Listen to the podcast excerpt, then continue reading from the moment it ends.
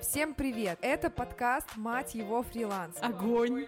Огонь! У этого подкаста есть четыре сочнейших, самых крутых фрилансера и ведущих. Да-да-да-да. Благодаря планированию, выдержке, Дисциплине. дисциплине и медитациям.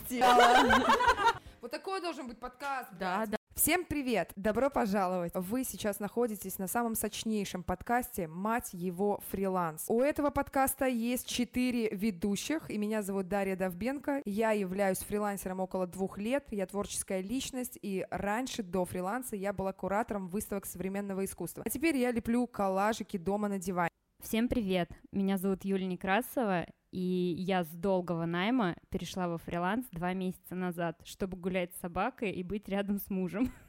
Я Алиса Малда, таргетолог из США, поработала практически во всех отраслях маркетинга. Потом меня насильно выкинули на фриланс, и я начала работать с русским рынком. Сейчас я временно базируюсь в Москве, работаю над классными проектами и веду небольшой экспертный бложек. Всем привет! Меня зовут Аня Пчела, я маркетолог, инстакоуч. На фрилансе я с 2015 года и последние два года совмещаю фриланс с материнством. Меня заставили сказать эту заученную фразу, поэтому мне придется ее вам сказать.